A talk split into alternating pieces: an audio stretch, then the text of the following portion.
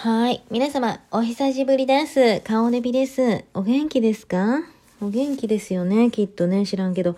いやー、もうね、あのー、ラジオを撮りたいなと思いながらね、もうなかなかそんな、あの、時間がない。時間が、時間はあるんですけど、静かな環境がなかったんですよね。まあ家にいててもね、あのー、ずっと旦那さんも家で仕事されてるしね、あのー、あとなんか年齢層のさ、なんか咳払いあるじゃないですか。なんか、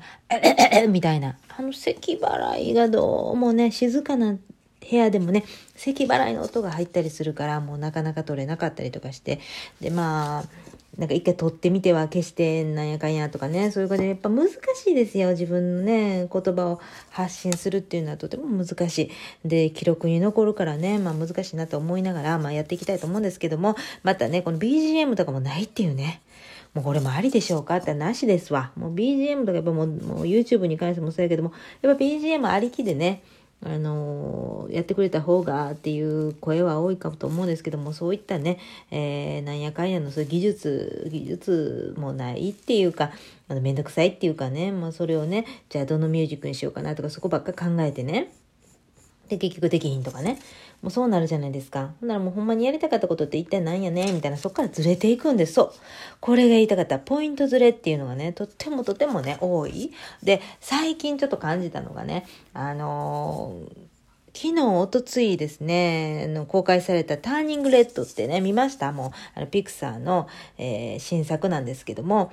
まあ、ピクサ近所ですからね、あんな近所で素晴らしいね、えー、トイストーリーをはじめ、カーズやらなんやかんやらもう、ものすごいね、素晴らしいアニメーションを作られてるこの、と、あの、ピクサがね、ご近所やなんですけども、それの新作のね、ターニングレッドを家族で見ていて、第1回目はね、私、英語でね、みんなも見てたんですよね。で、日本語でできるとは思ってなかったので、で、うちの家族みんな日本語分かってるのでね、だからもう日本語でやれるんだったらそっちの方がいいんですけど、そんなの分からんかったから、英語で見てたんですよ。まあ、そしたらもう、初めの辺わかるんですよ。で、主人公13歳とかだし、その、小学生、小学生なのかなあれは、中学生なのかなあの辺の子らの気持ちっていうか喋ってることとかも大体、大体わかるっちゃわかるんだけども、でもやっぱりもう神経を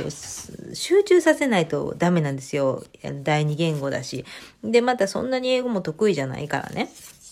で、でもまあ一応ね、そうやってね、あのー、見とこうと思って見てたんだけども、やっぱ途中で集中が途切れていくから、だんだんもう、えー、もう眠たくなってきて寝ちゃったんですよね。で、それで、まあ、結局、私は第1回目のやつはちゃんと見れてなかった。で、みんなはちゃんと見て、で、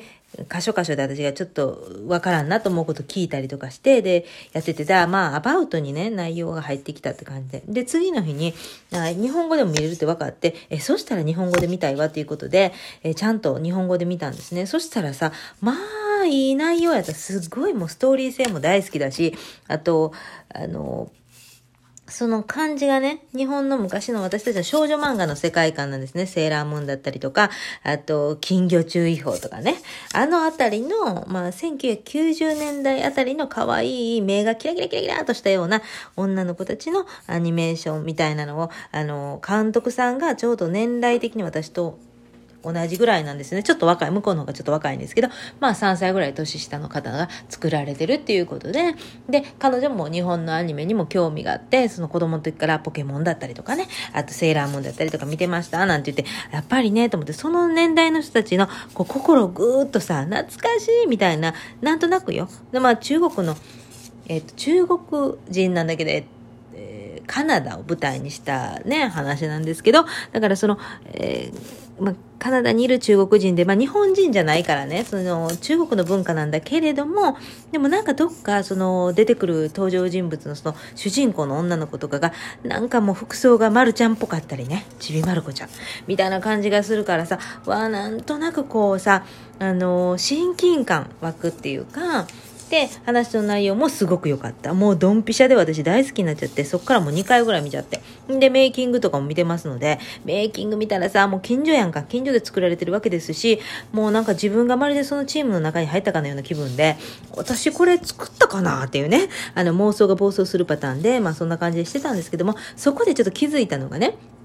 もちろんその話のメッセージ性はすごくあるんですけど、それは言うと、これはちょっとあのネタバレになるので、そこは言わないんですけども、やっぱり自分の母国語の日本語で聞くっていうことがすごく大事やなと思ったんですよ。で、今までやっぱアメリカに住んでてもう10年も経ってるし、日本語がね、まだ喋っててね、英語喋られんってあんたそれ最悪やでっていう話なんだけれども、なんか、あのーそこで抗うっていうかね、あ、もうじゃあ大体のことはもう英語で読んで、あの、いるじゃないですか、英語ができる人とかで。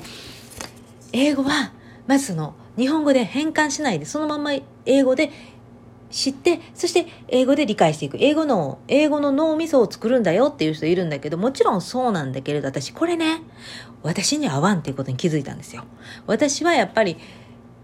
確信が欲しい。核になる部分、話の内容の核が絶対に自分の心の中にストンと入ってこないとダメだし、共感の人間なんですよね。まあこれで言うと水の星座っていうんですか、あの水の星座に関わってくる、もうちょ共感、心で、ハートで知りたいっていうタイプな。脳みそでポンポンポンって知るっていうんじゃなくて、あの勝手に、あの、なんていう記号みたいな感じで、えー、言語を知るっていうんじゃなくて、心から理解したい、えーって思うと今まで英語で見てた映画とかもほとんど、まあ、大体の内容わかるじゃないですか。でまあ視覚効果もあるしねあ大体この人泣いてるわ悲しいねんなとかさあこの男の人の言い方悪いわってまあはっきりとこうこうこうこう言ってるめっちゃ悪い人っていうのまでは分かってないねんけどアバウトで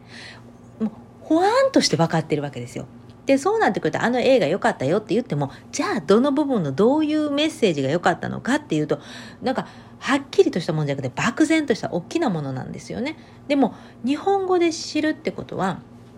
日本語でその、えーレッサーパンダのあれなんだ？ターニングレッドを見た時に何も考えなくても脳みそでパンパンパンパンって理解してるわけじゃないですか。日本語だから。だからほえーんとしとってもちょっとぼーっとしとってもちゃんと内容が入ってきてそしてあの大切なメッセージを聞き逃してない。そして大切なメッセージがあの心の中にしっかりと受け入れ受け止められているっていう状況。になってることに気づいて、あ、やっぱりね、自分の母国語でね、あの、ちゃんとね、あの、見たりとか聞いたりするの大事やなって、あ、これから本当に見たい映画とかはちゃんとね、日本語でね、見れるようにしようと思ったんですよ。うん。なんかそれがすごい気づきというかね、ある意味ね。いや、そうだったんですよね。で、まあ、そのターニングレッドで、えー興奮したのもあるんですけども、最近のメッセージとして私が感じてるのは、あの、自分の短所ね、自分の嫌やなと思うところとか、なんでこんなところ私やるわっていうところをね、本質的なところ、深いところでやっぱ知っていくのってすごく大事やなと思っていて、それが人間関係、他の人との人間関係にもつながっていくし、えっ、ー、と、自分をしっかりと見るということ、で、そして自分をしっかり見るということは、あの、苦いことがたくさんある。うん、せやけどそれを知っていくことで、あ、私ってこんな人間やけど、あの、まあ、そういうところもあるけど、ちょっと反省してね。ちゃんと反省は大事だと思うんですよ。うん。で、ターニングレッドの中のメッセージでもちょっと出てくるから、それちょっとね、あんまり言うとあかんねんけど、そう。だからそういう、自分がちょっと、うん、こういう面もあるんだっていうところをね、えー、知って、で、そしてそれもいい、それもあなた、それもあなたで素敵だよって思えること。ただ、ここにポイントがあって、えー、それもあなたで素晴らしいんだけれども、あかんことはあかんとね、自分でね、ここの部分本当にあかんよなって、私なんか言ったら、被害妄想イマジネーション強いから、何にも誰も言ってないのに、勝手にあの人はって、マイナス思考なことを、えー、っと、考えたりするよね。で、そういうところ、時に、あ、また、また出た私のこの悪い癖が出てるわ、人をすぐ疑うこの癖、これがあかんのよって、って思ってちょっと気づくこと、そう、そういう自分にちゃんと気づくことって大事だなっていうのを最近すごく思っていて、えー、そしてそこでしっかりと変われるわけじゃないかもしれないけれど、そこをちゃんと受け入れる。自分ってこんな人なんだ。鏡で見たらさ、えっていう顔してる時あるやん。え、え、何々こんなにやったとかね。あと写真とかでさ、勝手に知らん人に撮られてさ、え、なんかめっちゃ二の腕太いし、何これ？この横の向き、めっちゃひどい写りしてるやん、みたいな時あるじゃないですか。あれって、あの、そうなんだけど、本当の自分を見せさせられてるんですよね。で、その本当の自分っていうものをしっかりと見るって大事やな、なんて思ってたんですよ。で、そこでまたそのポイントで、ターニングレッドのことを見てたら同じような、なんかちょっと、しっかりとその同じポイントを言ってるわけじゃないんだけども、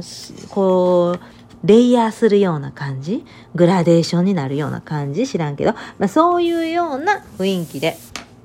えー、メッセージをね、もらったんですけど、私ね、もうね、もうついに言うわね、もうね、あのー、これちゃんと言おうか言わないかってね、ずっと悩んでるんですけどね、もう言いますね、私ね。もうこのね、今年に入ってから私、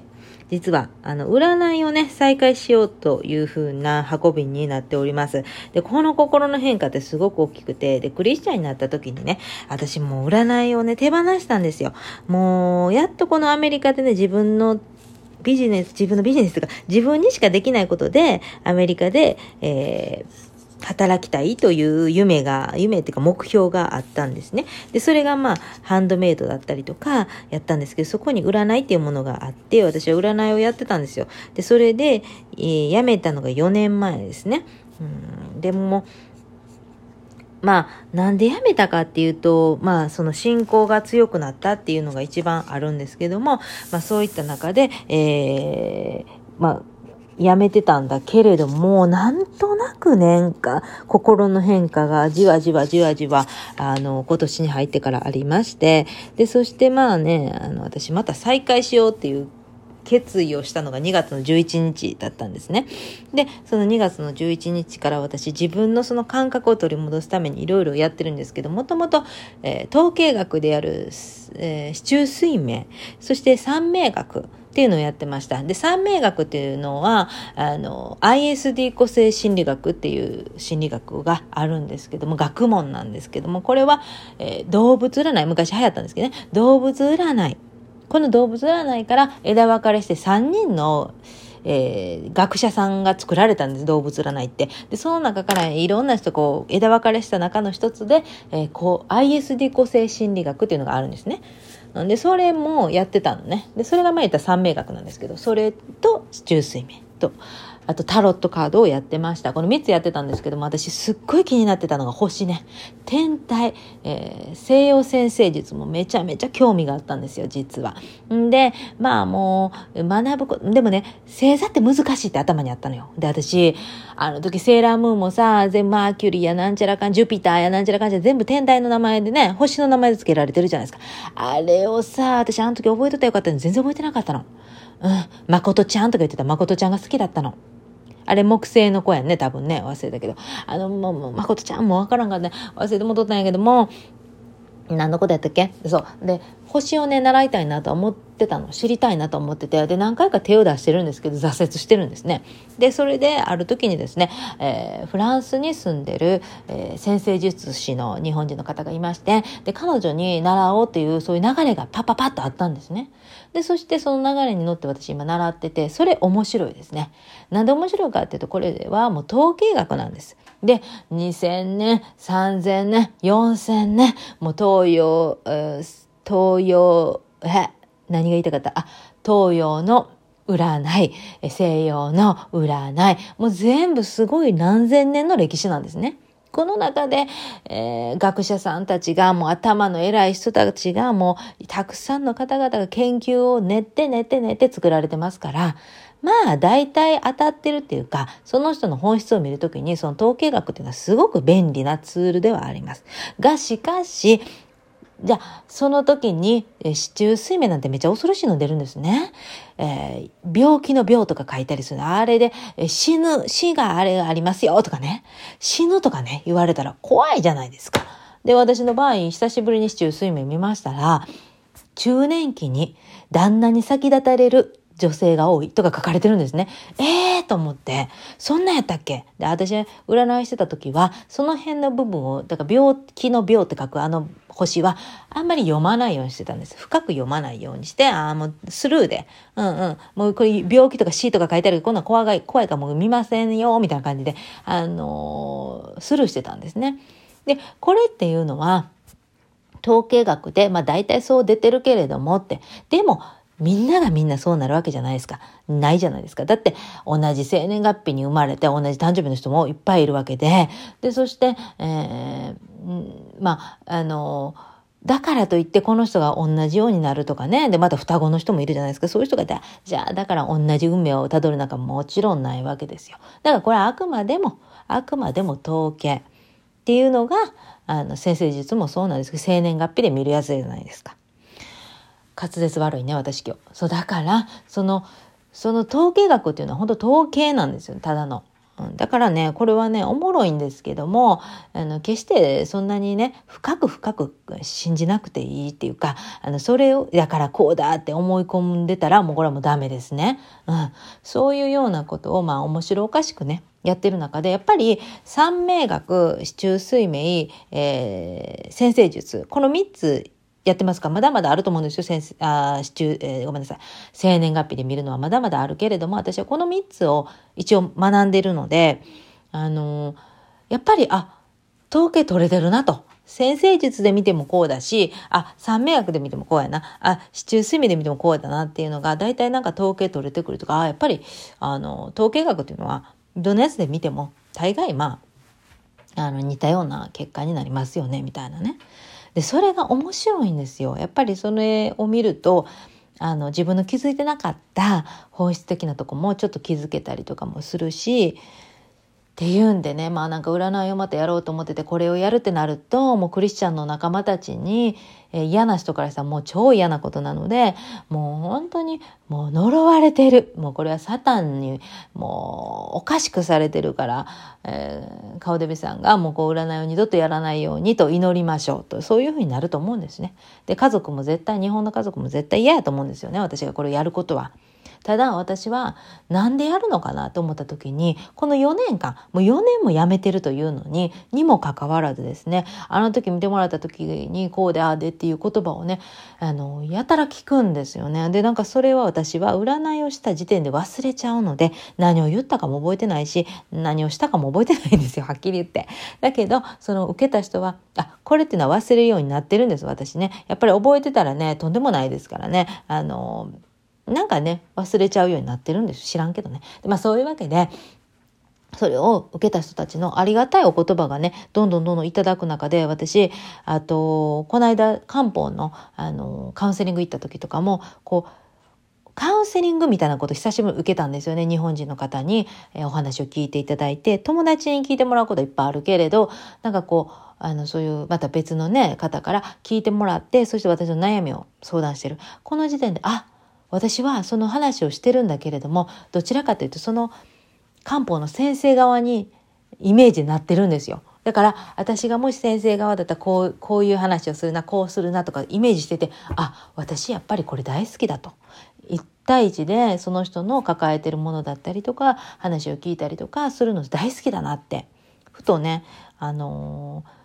ー、思うようになってで介護もえ、老人の方とねそのマンツーマンで話を聞いたりとかしてるんだけれども、まあ、介護の時もすごい喜びたくさんあるんですけどもでも介護のその部分のその魂の勉強みたいなところ終わったなと。若干終わりましたねっていうのような雰囲気っていうか自分の中で感じがあって私はまた他のところで必要とされてるんじゃないかというような気持ちもねあのふつふつと湧く中であ私はやっぱり私にしかできないこのねあの占いっていうのをもう一回やろうかなって。で占いっていう言葉あんま好きじゃないんですけどもでもね分かりやすいっていうのは占いなんですよ。皆さんがイメージしやすいのは占いだから。だから一応占いとは言うんですけどだからそれをねまたやろうと思っててで今ちょっと準備段階ですね。あのちょっと戻していこうと思って自分の中のね感覚とかねあのあれも全部ねもうタロットも全部捨ててますからね。ただ置いてたのはね習ってた時の勉強してた時のノートですね。何冊かあるんですけど4冊かな？4冊ぐらいあるんですけどもしっかりと全部書かれてる。そのノートを見るとねあようやってたなと。自分なりにすごくあの意味を持ってしっかりとやってたことなんだなって。ただ私のその占いのことを占ってもらってないけれどそういうことはもうサタンだからと言ってたあのまあ日本の家族なりあとクリスチャンの人たちもそう思うかもしれないけどじゃああなた方は私の占いを受けたことあるのかなって思うんですね。私はあの受けてた方々の言葉をもらうとあなんか私すごくあのそこであの活動できてたんだなっていうのをねすごく感じてねあなんかあのまたやりたいなというね思いがねこうこくとくるわけですよ。でまあそんなこんなしてたらですね何の話しようと思ったっけ私。えー、っとあ スコーンって忘れるんですね。何を？喋ってたらプーって喋るんだけどもね、突然ポーンとね、あの、引き戻されるという感覚あるんです。あ、そうそう、でもね、まあそうやってするとね、精神が病んだりとかね、病むっていうかまあサタンの影響ですね、なんかが起こってどうのこうのとか言われんねんけども、もうね、ええねん、私。もうサタンもええわ。もうサタンに受けてもええわ。もう何でもええわ。私ね、死ぬまでにやっぱ後悔した生き方したくないんですよ。うん、で死んだら終わりじゃないよっていうのがクリスチャンの考えで永遠の命があるんですよってそうかもしれへんねでもね死んでないかわからんね誰も死んでないし天国に行ったこともないじゃないですか。わからないでしょ？だから今生きるために積極的に生きたいんですよね。で積極的に生きるってどういうことかっていうとやっぱり積極的に生きるためには嫌なものも見ないといけない。自分の嫌なところも見ながら。それでも積極的に生きてもう死ぬまであの積極的に生きたいというねそういうスローガンを掲げた時に私はもう何を言われようといいやるやりたいことやりますよと私は私ですよとだからあのやらせていただきますということで はいというわけなんです。でただ前はその占いだけで一本でやってましたので毎月いくらのお給料があってとかねいろいろもうやってましたけどもあの必死でしたけどもそういうことはいらないんです。今はもう本当にあの固定でもらえるお金は別でもらって、えー、占いはもう本当に楽しくねやれる範囲でやれたらやれたらいいなというふうに思ってるんです。楽しみにしておいてください。もうこれあのいつかまあ夏ぐらいには自分の誕生日が来る前にか後には、えー、再開できるように準備をしております。そして新しいその先生術も学んでまたこれがバージョンアップした顔デビでやっていきたいなと思ってます。そしてそれに伴ってですねあのブログも新しく書き換えようかな。私、顔デビ通信っていうのを今年の1月から始めまして、もう誰も求めてないんですけども、あの、新聞みたいなことね、ああいうの大好きです。あれを作ってまして、それをですね、あのー、顔デビ通信をそのブログ、新しいブログ、ノートっていうのをちょっと一応登録はしたんですけど、あんま使い方分かってないんだけど、そのノートでその顔デビ通信をやりながら、あの、占いのこととかも発信できたらいいかなとは思ってます。うん。ですから、またね皆さんのあの心にあることをね聞かせていただいてねでそしてあの一緒にね話しましょうよっていうようなやつをやりたいんです。うんなかなかね自分のこう思いとかを話すことってなかなかできなかったりとかあれしてこれしてしたりするかもしれないんですけれどもなんかね私はそういうところに向いてるなと思ってそれで思い出したんです私。保育所の時私は子供の時から鍵っ子でした、えー生後2ヶ月、生後2ヶ月からうちのお母さんは仕事復帰をされていて、えー、生後2ヶ月から預かってもらえる赤ちゃんホームというね、ちっちゃいね、あの個人経営のところでベビーシッターさんに見てもらったりとかしてて、だからずっとね、あの親は働いてました。で、保育所の時ですね、延長保育しますよね。その時に延長保育にいる先生方ってもうバイトの人なんですよね。で、そのバイトの方が、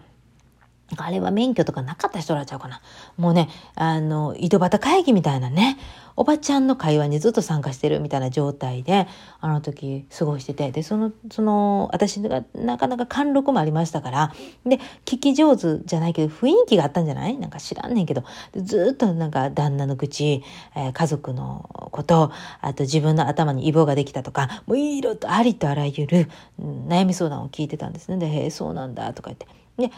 あのそれはよく覚えてるんですね。だその時から大人の話を聞いていた。で、そしてそういう悩みを聞くとかがなんか知らんけど好きになっていって、そして高校の時初めて携帯を持った時にスタービーチって覚えてますか？掲示板なんですけど、ただただ掲示板なんですけど、そのスタービーチに私はあの悩み相談聞きますと。年齢をちょっと偽って、高校生だったら誰も聞いてくれないでしょ？だから、年齢結構上の方になんか設定してたのかな？でも、上すぎたら誰も見ないからとか、20代とかでわからんけど、設定して。で、もう誰か知らない人の悩みを聞くっていうのをね、やったらやってたんですって。それが楽しくて。で、あのーねまあそんなこと今考えたらなんであんなことしてたんだろうと思うんだけども、いろんな人の話を聞くのが好きなんですよ、結構。うん。なんかね、で、そしてそれがまたいろんなバックグラウンドを持った人たちの話をスッと聞けちゃうっていうところが、やっぱりそれは保育所の時から培った、あの、経験なのかなって。で、それがあれしてこれして二十、えー、歳の時にずっと水商売二十歳からね水商売もやってました。やっぱりそれってつがるんですね。占いしてる人って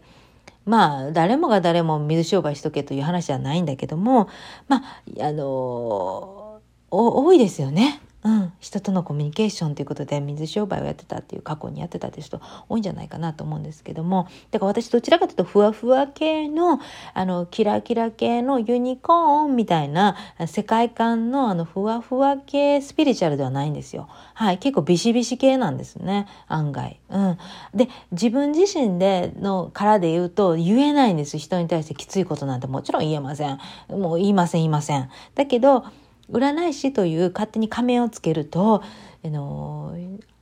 言ってくださいって言ってくるわけですから言えるんですよね。結構ね、鋭いことも言ってたような気もします。忘れたんでごめんなさいって感じなんですけど、あの、でも決してそれが、あの、某占い師のように地獄に落ちるわよみたいな、そんなことは絶対言いません。そんなことは私はしません。そういう話ではなくてね、本当にあなたの顔はこういう顔ですよっていうのを鏡を向けるということですね。で鏡を直接見て、あの、皆さん、あーって、だからみんな、占いに来たらいいこと言われたいし、幸せになりたい。そして、あの、終わった後にも嬉しい気持ちだけで帰りたいって思うかもしれないんだけれども、占いっていうのは本質的な、結構ぐさっとくることも見ないとダメなんですね。でもそれってきっと自分に必要だから、そのタイミングでそういう場所に行って、人からのアドバイスを聞いてみようっていう、そういうタイミングなんですよ。でも、どんなアドバイスを聞いたとしても、変わるか変わらないかはその本人次第。で、それは変わりたくない人が結構ほとんどっていうか多いです。うん、結局自分は変わりたくないんじゃないのって。だからそういう人はもうね、聞かなくていいんです。人の話はもう聞かなくてよくて。でも、どっかの片隅の中に変わりたいっていう気持ちがあるからいろんな人にアドバイスを聞きたがるんじゃないかなとも思うんです。話のあの論点がちょっとずれてきてますのでよくわからなくなってきてますけども今日は久しぶりにねあの静かだったのでねあこれは取れるわと思って取れたんですよかった。で本質を知ることのあのまた一ついいことは私この、えー、ISD 個性心理学っていうのをやった時とかにもそうなんだけどもあの自分の旦那さんのことですねく理解できないことが多かったんですね。10年前、結婚したぐらいの時。まあ理解できない。そしたらね、彼は持ってるものが赤ちゃん、もう魂みたいなもんだと言われたんですね。その ISD 個性心理学で。だから、あの、何にももう分かってない赤ちゃんみたいなもんだから、あの、だからあなたには理解できない。あなたは逆におばあちゃんみたいな、もう生き、生きまくったおばあちゃん。もう死後、死が近い人。だからそんな赤ちゃんの気持ちなんかわからなくて当たり前よなんて言われて、なるほどってこういうふうな一種の諦めにも近いんですけども、あの、明らかにわかるでしたっけ？諦め？違う？なんかそういう明らかになるっていうね。これが面白い。ああ、もうこの人とは全然違うんだって。で、星座で見てもね、あ、やっぱりねって、家にいる時の彼は、あの、私たち、私たち、子供たちと私と彼って全然違うんですね。うちの子供たちと私はよくなんか繋がってるとかよくわかるんです、お互いに。ああ、こういう感じだなって。でもお父さんだけ全然違うよねって。それはもう星座でも出てるんですね。あ、やっぱりなって、じゃあ、じゃあもうしゃあないやんと。うん、だから、あの、無視とかそういう話しちゃいますよ。だから、ああ、もうしゃあないやん。やっぱりちゃうんやんって、ね、受け入れるってことですね。そうやって知る、相手を知るっていうツールにもとてもいいので、私は統計学とか、まあ、タロットカードも、まあいいんじゃないでしょうかと最近思うようにまたなってきたんですね。いやそれでサタンがつくやどうのこうの言われたら、もうそれはそれです。もうつきましてももうしゃあない。もういいです。それはもう、あのー、開き直ってるんじゃなくて、やっぱりね、一回やめてまたね、もう一回やろうと思ってるっていう、この感覚っていうのは強いですね。うん。あのー生半可な気持ちというか、なんかそんなね、気持ちではね、思ってないんです、私、実は。だからやると決めたらやるので、もう誰も止めれないってことです。だって結婚する時も誰にも言わずに結婚しました。はい。ですからもう、やると決めたら勝手にやってしまうので、もうそれはもうごめんなさいって感じ。それで親不孝だったらもう本当にごめんなさいって感じなんです。はい。もうね、しゃあないですよ。私を止めれる人はもういませんってことです。はい。今日は長々とね、話を聞いていただいてありがとうございました。あの、ターニングレッドも私のなんかすごくインナーチャイルドもね、グッとくる感じでね、なんかよかったですよ、あれ。うん。あれを見た時に私はお母さん側だなとか、私はこの主人公側だなとか、私はこの友達側だなとか、自分が必ず誰か一人いると思うので、ぜひぜひ見てない方はもう急いで見てください。もう絶対ハマりますか、私ハマりすぎて、今ターニングレッドの、あのーなんていうの、グッズをね、はい、ちょこちょこ買い出してます。もうどうかしている DS 状態。はい、三浦さんでいうとこのね、三浦淳さんでいうとこの DS 状態に入ってます。というわけで皆さん本当に久しぶりでした。ね、年が明けても、クリスマス以降やってなかったみたい。もう本当にびっくりごめんなさいね。まあ誰が聞いてくれてんのって感じやけど、久しぶりに見たらね、あの結構、あの、えー、視聴じゃないんか。なんて言うんですか、これ。聞いてくれ、リスナー、なリスナーじゃないんか。うん、し、し、え、なんて言うんですか、これ耳、しち、え、視覚、じゃ、な、な、わからない。視聴か。視聴ですか？視聴？視聴は見る？もうわからない。まあね、してくれてる方がたくさんいました。ありがとうございました。というわけで、皆さんまたね、次回お話ししましょう。で、えー、っと、前に言われたんですけど、顔デビエアラインのあの、えー、何でしたっけ？あの、スチュワーデスの機内アナウンス、またやってほしいってね、前に、だいぶ前ですわ、去年ですわ、言われてたんですけど、ごめんなさい、今日もできてないです。えっと、次回は必ずできるように頑張りたいと思います。それでは皆さん、今日も一日、えっ、と、楽しく過ごしてください。オーバー。